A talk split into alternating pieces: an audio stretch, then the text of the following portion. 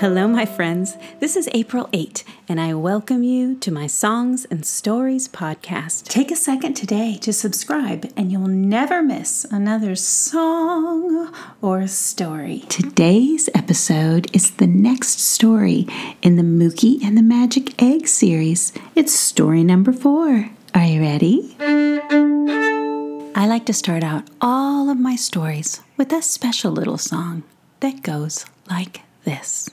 Oh, ye time bound travelers,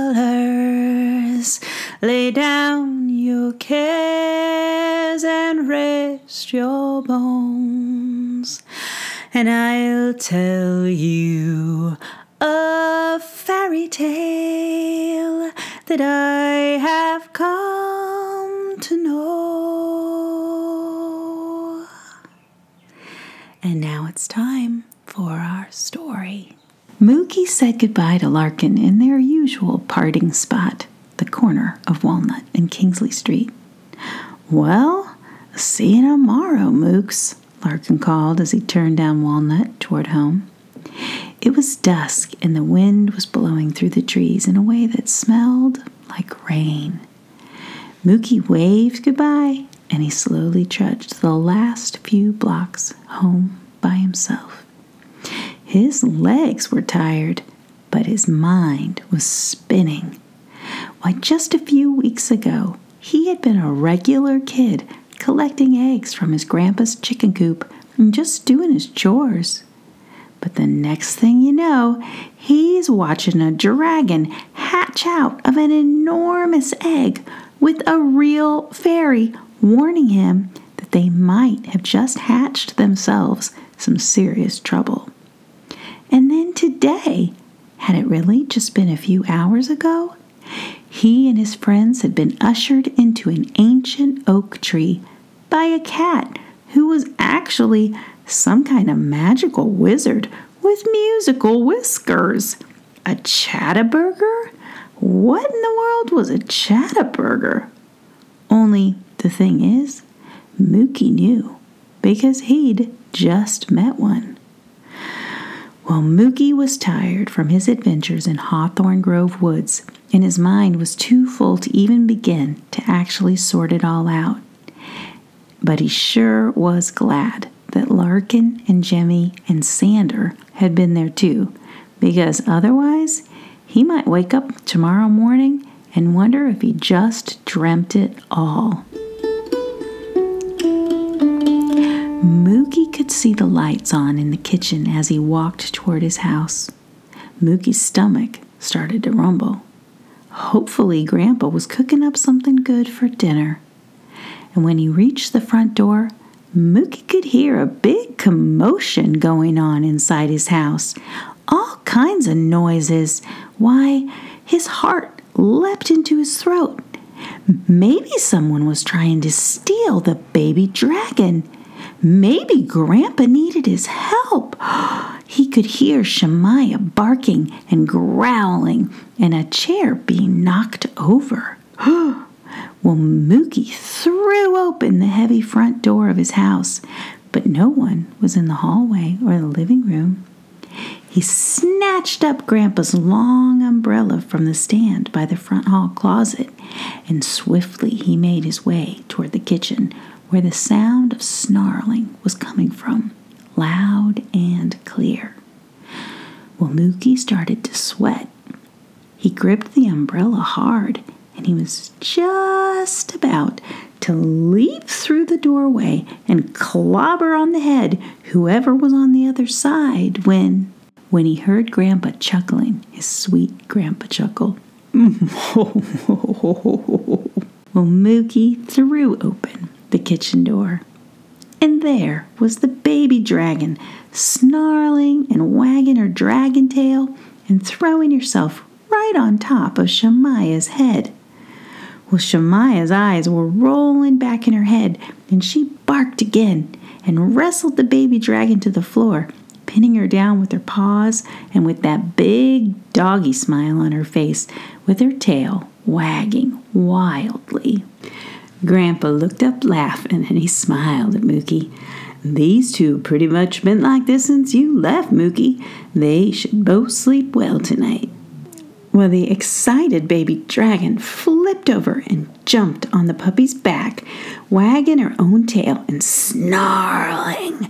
A baby dragon snarl. Hmm, and Shemaya was shimmying around backwards, trying to pop the dragon off her back, and they both went tumbling across the floor, wobbling, wagging, and wiggling, and having the best time any doggy and dragon could possibly have. well, Mookie laughed in relief, sinking down into his kitchen chair. He grabbed an apple from the ceramic bowl in the middle of the table and he took a big bite.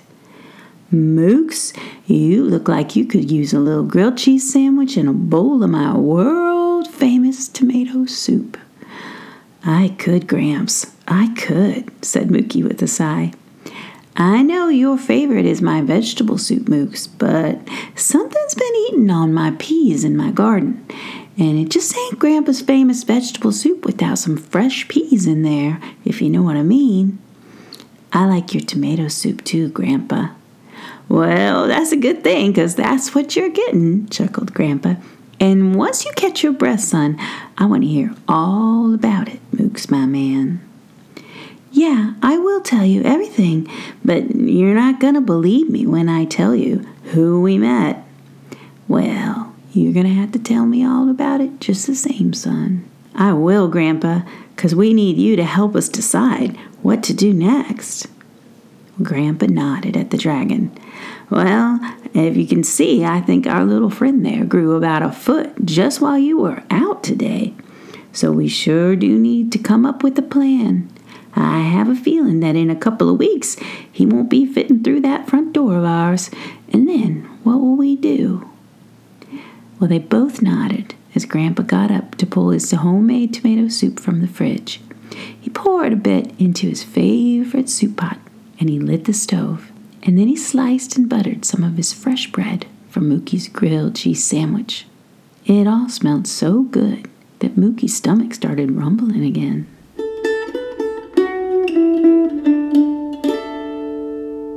Mookie ate his dinner while the end of the day settled in in the west and rain spattered on the kitchen window.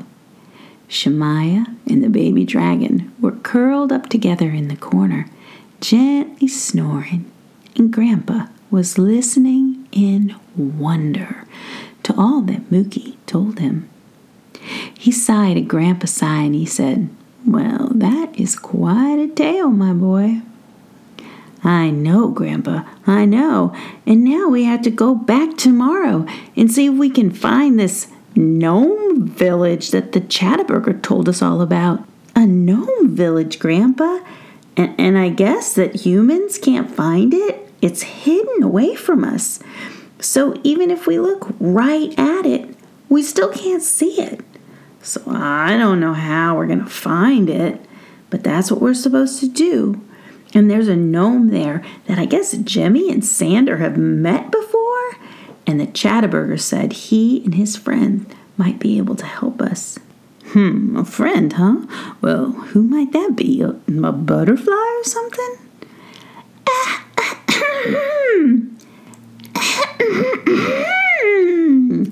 Came a brave little voice from the corner of the kitchen. well, Mookie and his grandpa jumped in their seats. Well, Mookie didn't know what was going on, and he jumped up and pulled an old wooden broom from behind the kitchen door. But Grandpa put up his hands to slow Mookie down from pounding whatever it was that was talking to them with his big broom. Hello, said Grandpa very gently. Who's there? asked Mookie suspiciously. Who's there? Who's there? Why, I'm the help you're looking for, came a rather grouchy little voice from somewhere near the floor. Well, Mookie put down his broom and he got down on his hands and his knees on the kitchen floor to have a closer look at the speaker. And when he saw who was talking, he was so surprised his eyebrows went way up into his hair. Mookie laughed. Don't worry, Grandpa, it's just a little mouse. And Grandpa said, A little mouse who can talk, Mooks. A little mouse? A little mouse? I am not a mouse. I am Brisbane, the conqueror. Mookie said, uh, Oh, you're the one the Chatterburger told us about. And Grandpa laughed. Well, then, welcome, Brisbane. Are you hungry? Snip, snap, snout. For today, my tale is all told out. Come back next time and I'll tell you a little more of the story of Mookie and the magic egg. Now, before I go, I want to tell you about a new newsletter I have. Stay Up Late with April 8. It's on Substack. It's April 8 Up Late at Substack.com. And on it, you'll find all kinds of recommendations and ideas I have. I've got a new Halloween story that I'm going to make as a video that only my newsletter people will see, and all kinds of fun things there for you. So come over, have a look, and sign up, and then you'll get it in your inbox once or twice a month. Lastly, I want to say hello to Martin in Hamburg. I hope that you are having a wonderful time back home in your new old city. And also, hello to Arba. I know you listen, honey, and I'm glad that you're here with me. Thank you for listening to the April 8 Songs and Stories podcast. Subscribe today and never miss another story.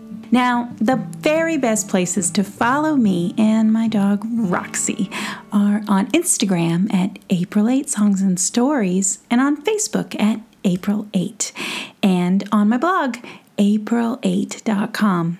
And that 8 is always spelled out E I G H T. Please share the April 8 Songs and Stories podcast with your family and friends and take a minute to write a review to help other parents find these stories for their children. Until we meet again, remember, I love you and you are wonderful, just as you are right now. La la la la.